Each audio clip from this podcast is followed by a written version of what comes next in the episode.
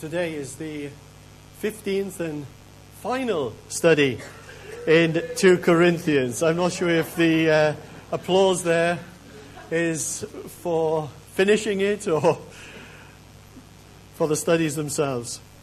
Actually, we're going to be giving out certificates of endurance at the end of the service for those who have endured this long journey.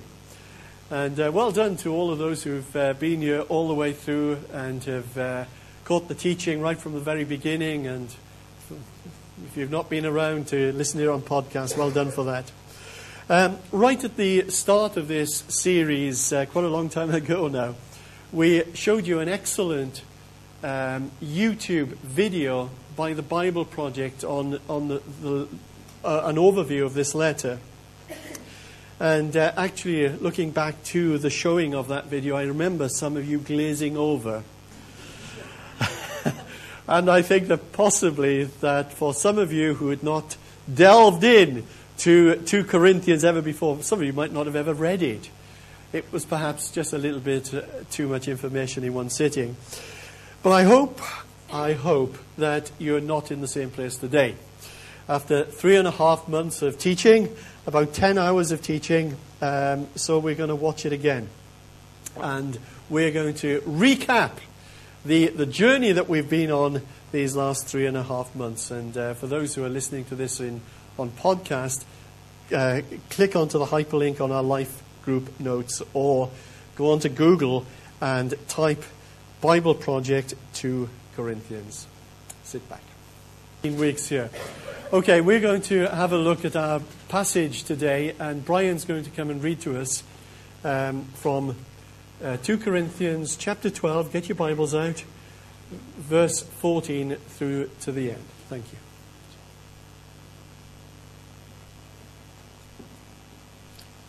Now I am ready to visit you for the third time, and I will not be a burden to you, because what I want is not your possessions, but you. After all, children should not have to save up for their parents, but parents for their children. So I will very gladly spend for you everything I have and expend myself as well. If I love you more, will you love me less? Be that as it may, I have not been a burden to you, yet crafty fellow that I am, I caught you by trickery. Did I exploit you through any of the men I sent to you? I urged Titus to go to you, and I sent our brother with him. Titus did not exploit you, did he? Did we not walk in the same footsteps by the same Spirit? Have you been thinking all along that we have been defending ourselves to you? We have been speaking in the sight of God as those in Christ, and everything we do, dear friends, is for your strengthening. For I am afraid that when I come, I may not find you as I want you to be, and you may not find me as you want me to be. I fear that there may be discord, jealousy, fits of rage, selfish ambition, slander, gossip, arrogance, and disorder. I am afraid that when I come again, my God will humble me before you, and I will be grieved over many who have sinned earlier and have not repented of the impurity, sexual sin and debauchery in which they have indulged. This will be my third visit to you. Every matter must be established by the testimony of 2 or 3 witnesses. I already gave you a warning when I was with you the second time. I now repeat it while absent.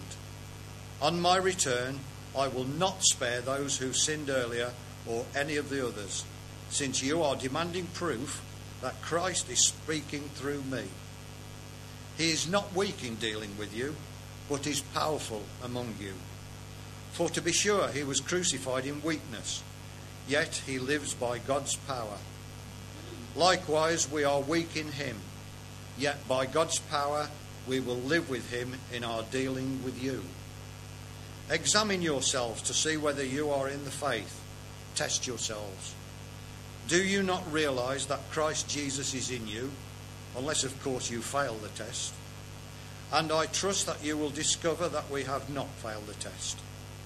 Now we pray to God that you will not do anything wrong, not so that people will see that we have stood the test, but so that you will do what is right, even though we may seem to have failed. For we cannot do anything against the truth, but only for the truth. We are glad whenever we are weak, but you are strong, and our prayer is that you may be fully restored. This is why I write these things when I am absent, that when I come, I may not have to be harsh in my use of authority, the authority the Lord gave me for building you up, not for tearing you down. Finally, brothers and sisters, rejoice. Strive for full restoration. Encourage one another. Be of one mind. Live in peace. And the God of love and peace will be with you. Greet one another with a holy kiss. All God's people here send their greetings. May the grace of our Lord Jesus Christ and the love of God and the fellowship of the Holy Spirit be with you all. Amen. Amen. Thank you, Brian, for reading that. And I'm sure that as Brian was reading that, some of you were saying, I wonder what on earth he's going to say on that passage this morning. Let you into a secret. For most of this week, I was asking, I wonder what Steve is going to get from that passage this week. So it's an interesting passage. I'm sure that's a euphemism for something else. The series has been challenging for a number of reasons, essentially in three ways. It's been challenging in understanding relevance and obedience. Let me just speak about these in way of opening this morning. It's been a challenge in the sense of understanding. Throughout this series we've been asking, what did Paul mean by saying that? How does this paragraph here link to that paragraph there? And on one occasion we found out that Paul, after 5 chapters, came back to the point that he was at. So we can be forgiven for not always following his train of thought. Over the weeks we've been asking, what was going on in the Corinthian church in order for Paul to write the things that he wrote? And I've reminded you on a number of occasions that reading Paul, or for that matter, any New Testament letter, is a little bit like listening to one side of a telephone conversation. And the best that we can do on occasions is take a best guess, a calculated guess, at maybe what is happening in the church based on the information that Paul is giving us as he is writing to the church. So there's been a challenge of understanding. There's also been a challenge of relevance. Dan and I have found this series quite challenging indeed. And first of all, we needed to understand what Paul was saying and why he was saying it, but that was only stage one. We then needed to ask ourselves, okay, we can understand this in its historical setting 2,000 years ago in Corinth, but what on earth does it mean for us today? What's the relevance? And sometimes that was obvious to us. And sometimes it was far from obvious. But then there's the challenge of obedience. You see, it's one thing to understand the scriptures, what Paul is writing about and why he's writing it, about it in the context of historical Corinth. It's another thing then to take that writing and know how to apply it to our lives today, but we're still not done. Because it's possible to understand the Bible, it's possible to understand its relevance and application for our lives today, but still not do anything about it. And that's what I call the challenge of obedience. You know, didn't Jesus say, everyone who hears these words of mine and does not put them into practice is like a foolish man who built his house on the sand. The rain came down, the streams rose, and the winds blew and beat against the house, and it fell with a great crash. And on another occasion, he said to his disciples, now that you know these things, you will be blessed if you do them. Okay.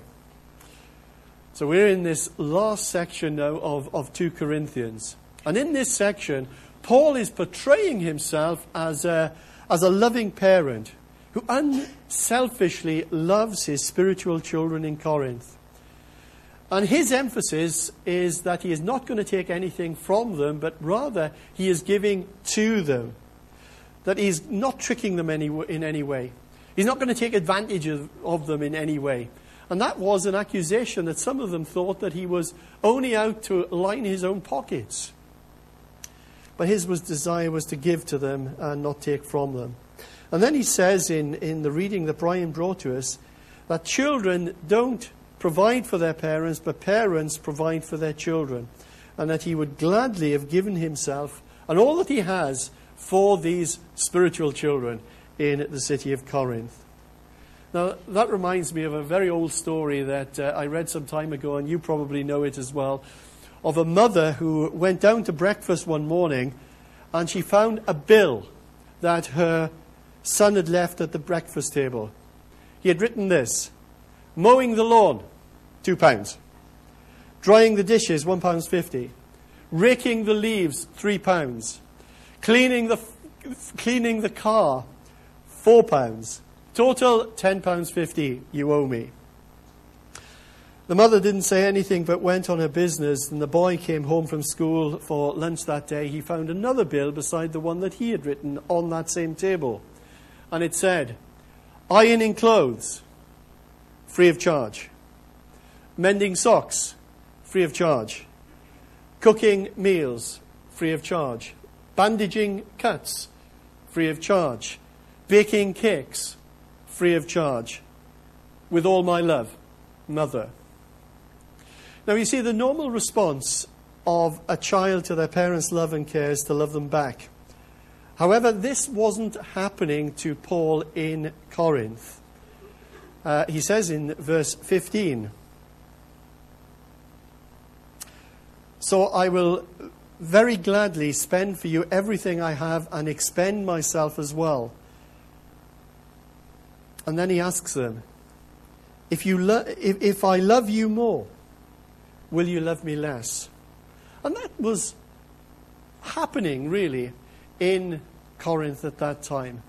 Now, I know that many parents have experienced the hurt and the emotional trauma of children going off the rails, and it's incredibly painful. And over the years, I have sat with and talked with and prayed with and sometimes cried with some parents who were just broken-hearted due to their children rebelling against them as parents. And as parents, they had high hopes for their kids, all parents do. At their birth, they welcomed them into this world with great joy, with anticipation that they would actually do something with their lives, anticipation that of the people that they would become. And throughout their lives, those parents tended their children's needs. They have continued to shower them with love and affection and prayed for them, instructed them wisely. But for some parents, they have never had that love reciprocated by their children. And that was something of Paul's experience. Paul was the spiritual father of these Corinthians, and he loves them. He loves them with a selfless, unqualified, unconditional love. It's not a love that has anything at all to do with the way that they treat him. And Paul isn't going to stop loving them if they don't love Paul in return. He loved them deeply. He loved them sacrificially. But as we can see from this letter particularly, his love was very much of a tough love. You know, you didn't really mess with Paul.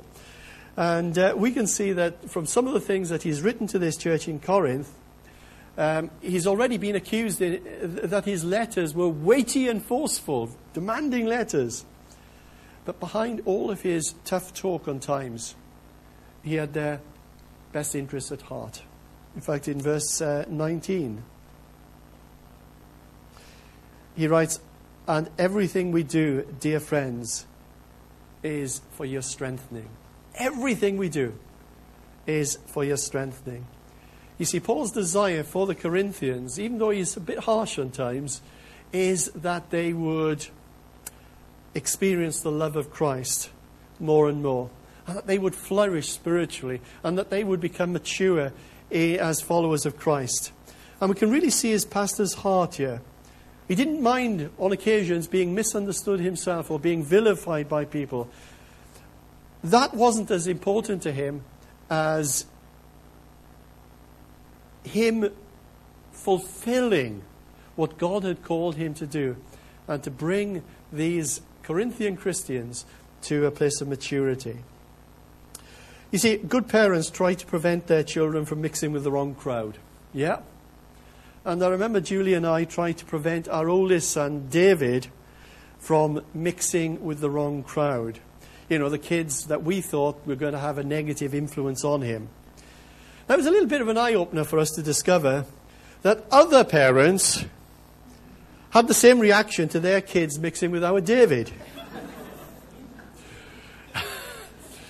They thought he was the wrong crowd. And the truth was that we didn't know half of what he got up to. I tell you what, some of you guys who taught in Sunday school back there, my word, you deserved a medal. As do all of our children's workers. You see, having the wrong kinds of friends, particularly in teenage years, can undo that godly instruction that your child has received in their formative years. And that's precisely what was happening to Paul's spiritual children in Corinth. They started mixing with the wrong crowd. They were mixing with these false teachers and these super apostles who were leading them astray and enticing them away from the godly instruction that Paul had given them in the first place. But Paul continued to love them. So we're coming close now to the end of the letter, not close to the end of the sermon, I'm afraid. But Paul has now said to them just about everything that he could possibly say over these 13 chapters. He has spoken of his love for them. He has argued his case like an experienced barrister. He's encouraged them. He's corrected them. He's rebuked them. He's cajoled them. And now we come to chapter 13, verse 5. And he challenges them. Actually, he throws the ball back into their court. And this is what he writes. Examine yourselves to see whether you are in the faith. Test yourselves. Do you not realize that Christ Jesus is in you? Unless, of course, you fail the test. So what's Paul saying here? It appears that he is saying to the Corinthians, you have challenged me over my credentials as an apostle. You've questioned my motives. You've been demanding proof that I am speaking for Christ. Now let me challenge you to examine yourselves. Are you true Christians at all? You've questioned me, but what's in your own hearts here? 30 years ago this week, I became a pastor for the very first time. 30 years ago, my word, those years have gone very quickly. And during those years, I have witnessed a few people who were very condemning of others and yet were guilty of even greater sins themselves. I remember one person, that will be nameless, you won't know this person, who acted as a self-appointed moral crusader. And this person just loved looking at the deficiencies in other people. And he always seemed to be on some crusade for this or that or the other.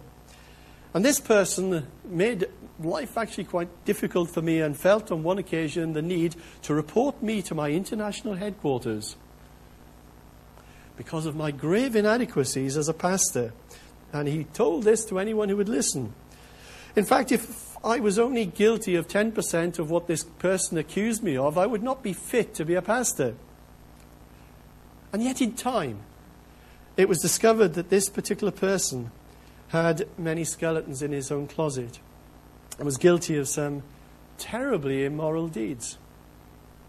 You see, the one way that some people attempt to make themselves look better or holier is actually by condemning other people.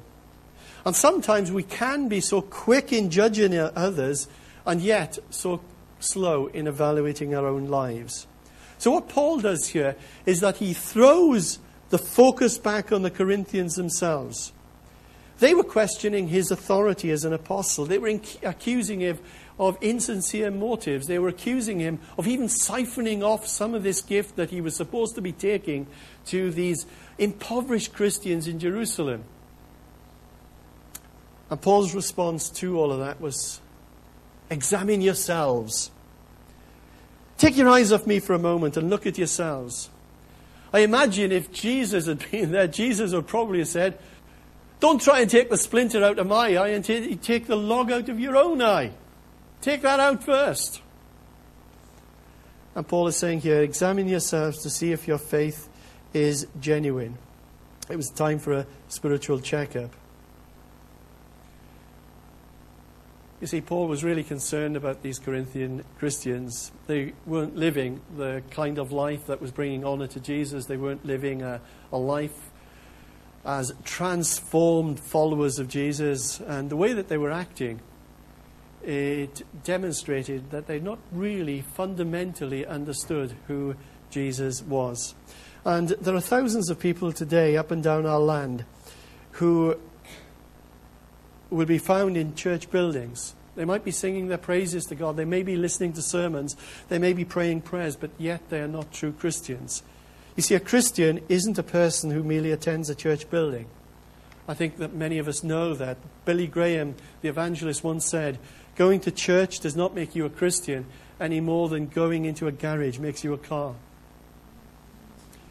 And neither is a true Christian to be defined as a person who lives according to a certain moral standard, or merely someone who reads his or her Bible and prays. And Paul tells us in this verse that we have up on screen what a true Christian is. Examine yourselves to see whether you are of the faith. Test yourselves. Do you not realize that Christ Jesus is in you? A true Christian, says Paul, is someone in whom Christ dwells. And a person in whom Christ dwells will have certain inescapable evidence of the authenticity of their faith.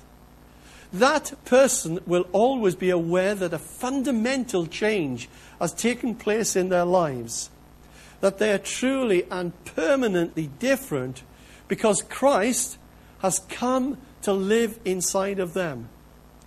And Paul, in his many other letters in the New Testament, speaks of some of these changes that come about by Christ, by the power of his Spirit, coming to live inside of them.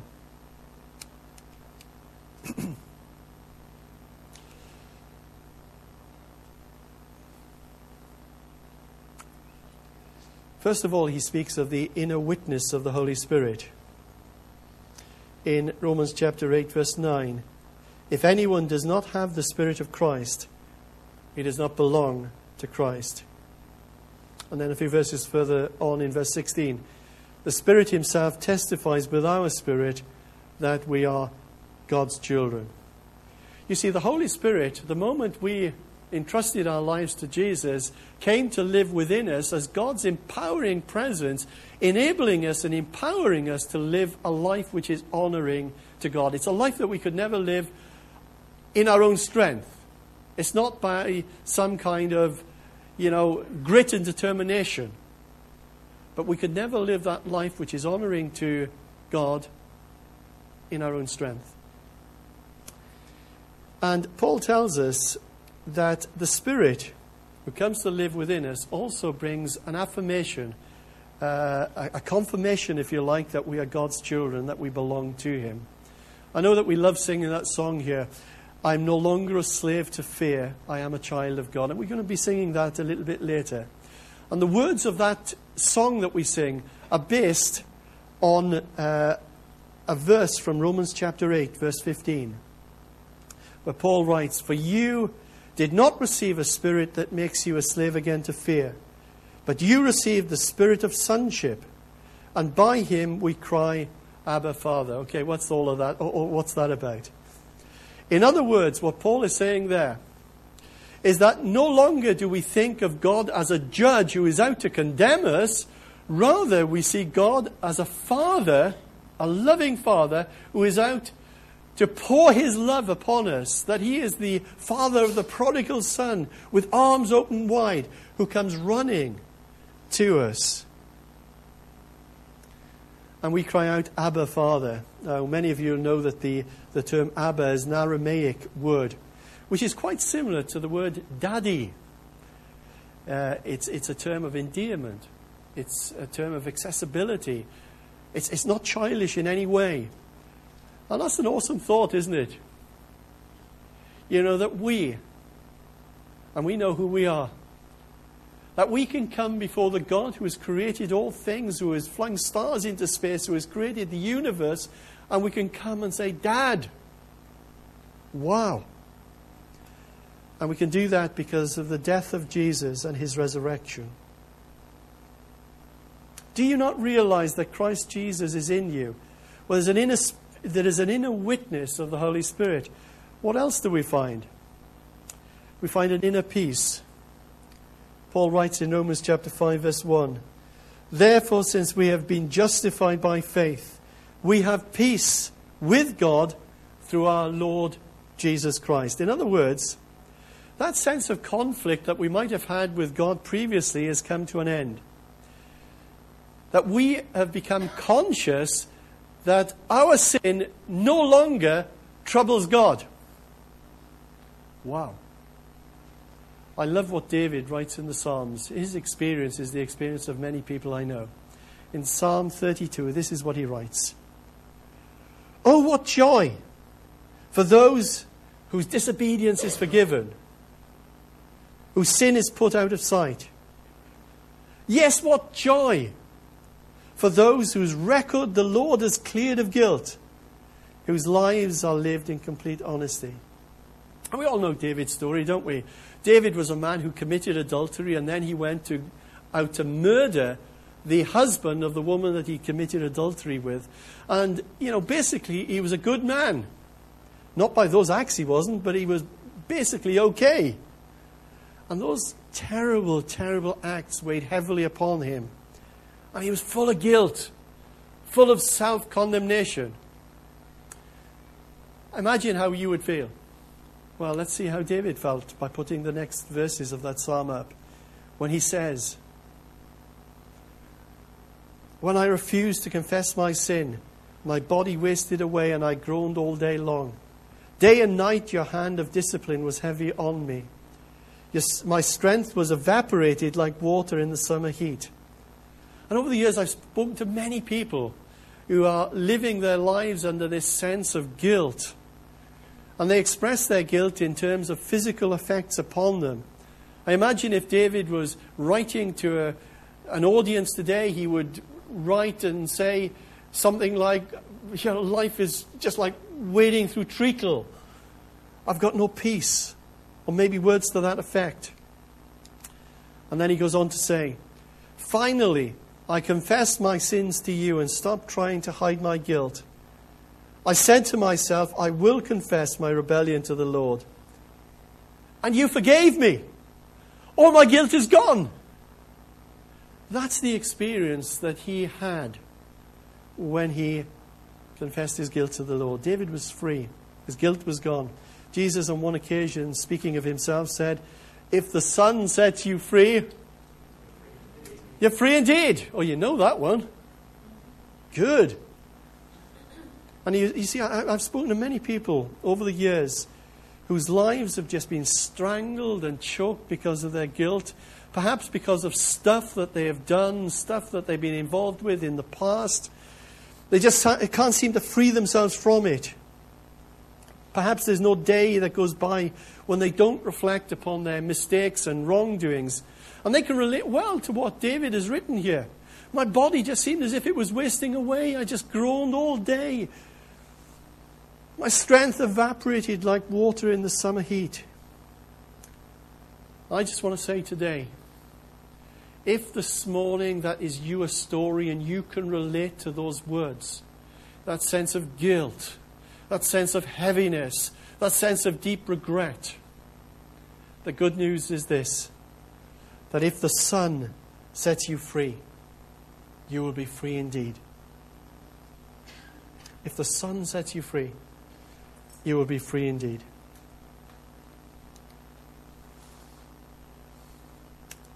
Another thing that we will sense in our lives if Christ is living within us is that deep sense of destiny. The world will feel a different place. There will be a lightness in our spirit. There will be an awareness of God. I know I mentioned this story to you previously, and it's about Jane, actually. Jane is taking the kids' zone this morning. But when Jane first became a Christian, she was baptized. She told the story of seeing the whole world differently. And one day she was down in Kingsbury Water Park, and she was there, and she fell out of her wheelchair. And she fell into a puddle. And instead of getting irritable and cranky — that's a good word, isn't it, cranky — she became aware of the various insects in the puddle. And she started praising God, who had designed and created those, the creepy crawlies and everything else. You see, very often we're given a new perspective. We're given new desires. We can see the world in a totally different way. And those that have Christ living in them do that because of what Christ has done. That very often they are surprised by joy. They experience a peace which transcends all human understanding. They become aware of a new relationship that they have to God, and also their new identity as sons and daughters of God. As the old hymn says, that they have a strength, a new strength for today, and a bright hope for tomorrow, and an assurance of God's unending, unconditional love through thick and through thin, in this life and into eternity, where God will eventually wipe away every tear from their eyes, and there will be no more death or mourning or crying or pain. That deserves an amen, doesn't it? What else? There are new desires. You see, some of the marks of a new Christian, someone who is born again, is that they have new desires. And for many people, it's a deep thirst for the Scriptures, a deep thirst to be fed. They desire to know more and experience God through the Scriptures. And that is something that I have witnessed in some of you who have come to faith recently, or come back to faith through our Alpha courses. That the Holy Spirit is the one in our lives who creates that hunger, that thirst for the Scriptures. For some, it's a greater desire for prayer, or the desire to tell others the good news of what Jesus has done for you. And you don't do it out of a sense of duty or obligation, but since your heart is so full of Jesus, you just want to share Jesus with absolutely everyone. Jesus said, out of the fullness of the heart, the mouth speaks. And these are signs of Christ living in you.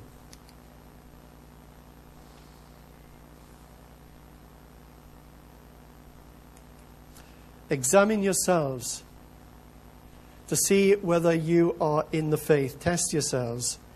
Do you not realize that Christ Jesus is in you? Unless, of course, you fail the test. You see, if Christ is living in us, these inner changes will always produce outer changes as well. And one of the striking things about new Christians is that they invariably begin to manifest a totally different attitude to all sorts of things in their lives. For example, the attitude to others. In 1 John 3:14, John writes, "We know that we have passed from death to life." Well, how do we know that? Answer, because we love our brothers.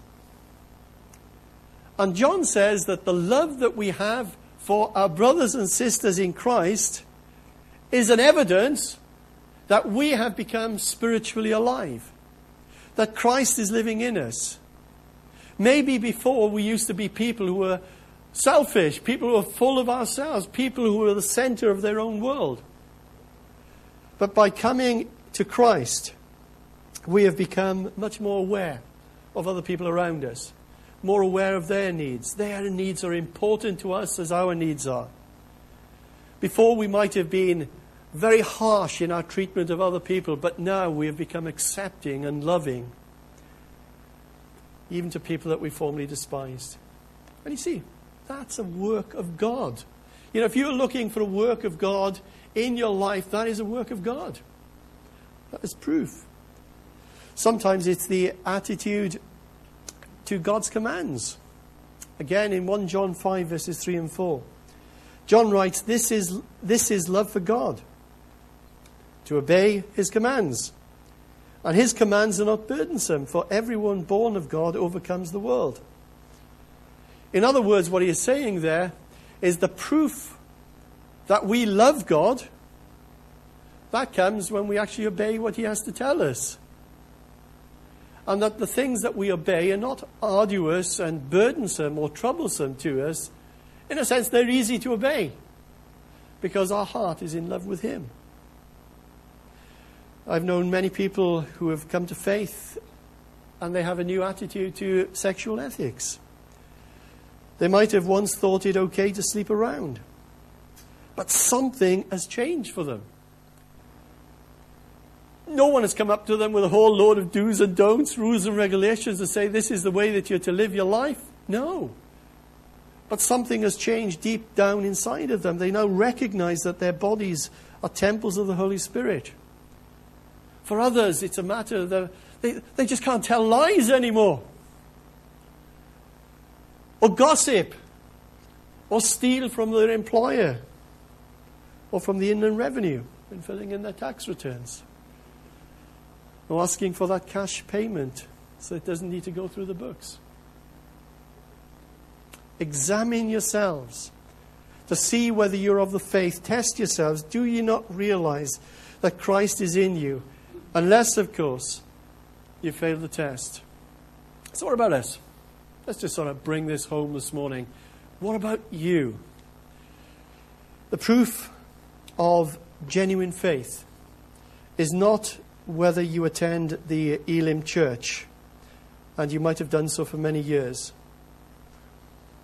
It's not that you have, in your own strength, tried to turn over a new leaf and got religious, or that you sometimes read the Bible and pray.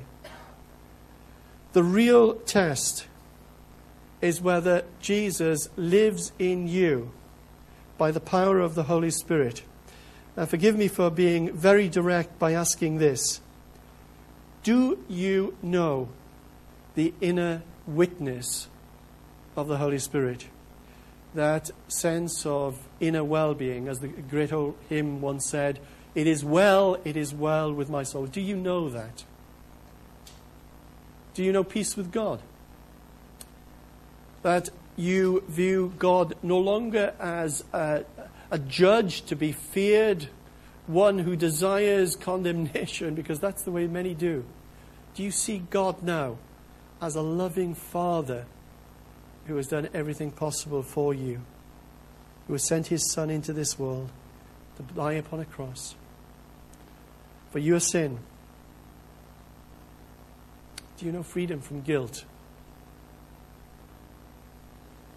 Or is that something that you're carrying around with you day by day?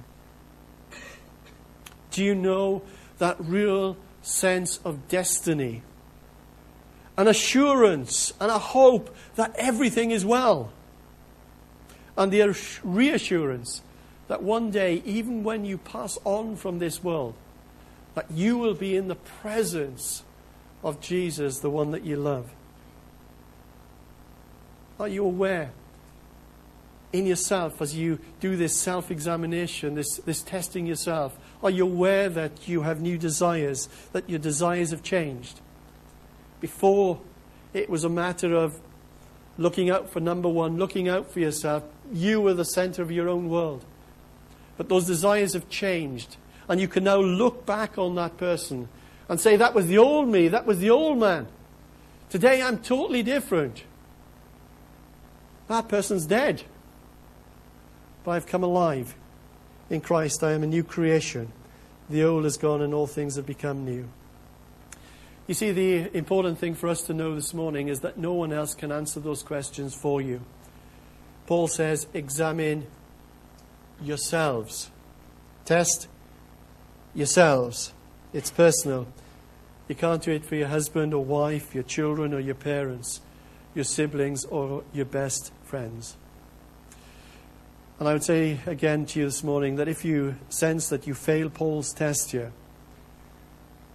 I would so love to be able to pray with you this morning for you to receive Christ, for you to know the assurance of his love in your life, for you to know the very things that we are talking about today. And I would say, don't settle for an imitation of the real thing. Paul's question is very clever, I must say. Let's get our head around this for a moment, and then we will finish in 2 minutes, promise.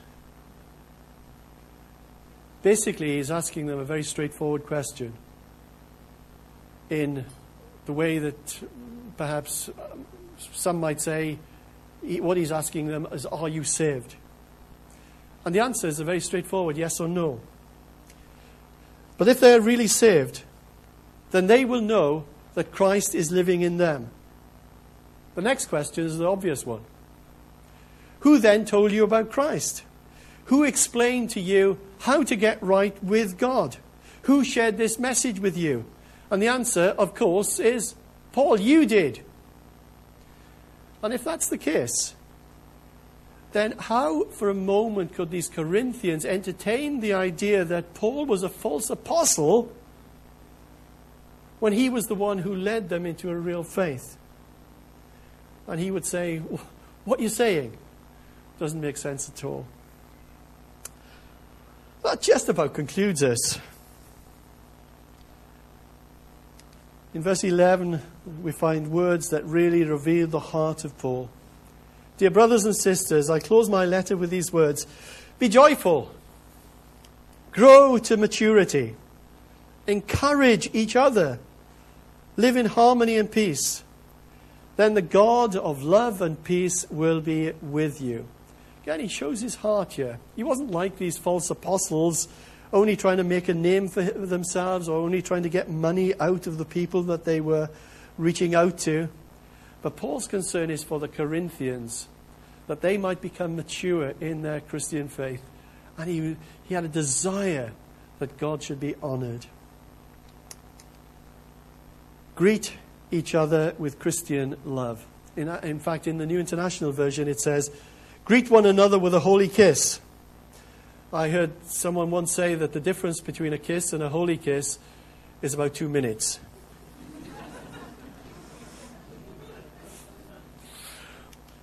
If you didn't get that, get somebody to explain it to you later. Okay.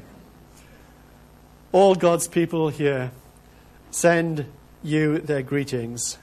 And may the grace of our Lord Jesus Christ, the love of God, and the fellowship of the Holy Spirit be with you all. And Paul uses a wonderful Trinitarian statement here of Father, Son, and Spirit as a final blessing.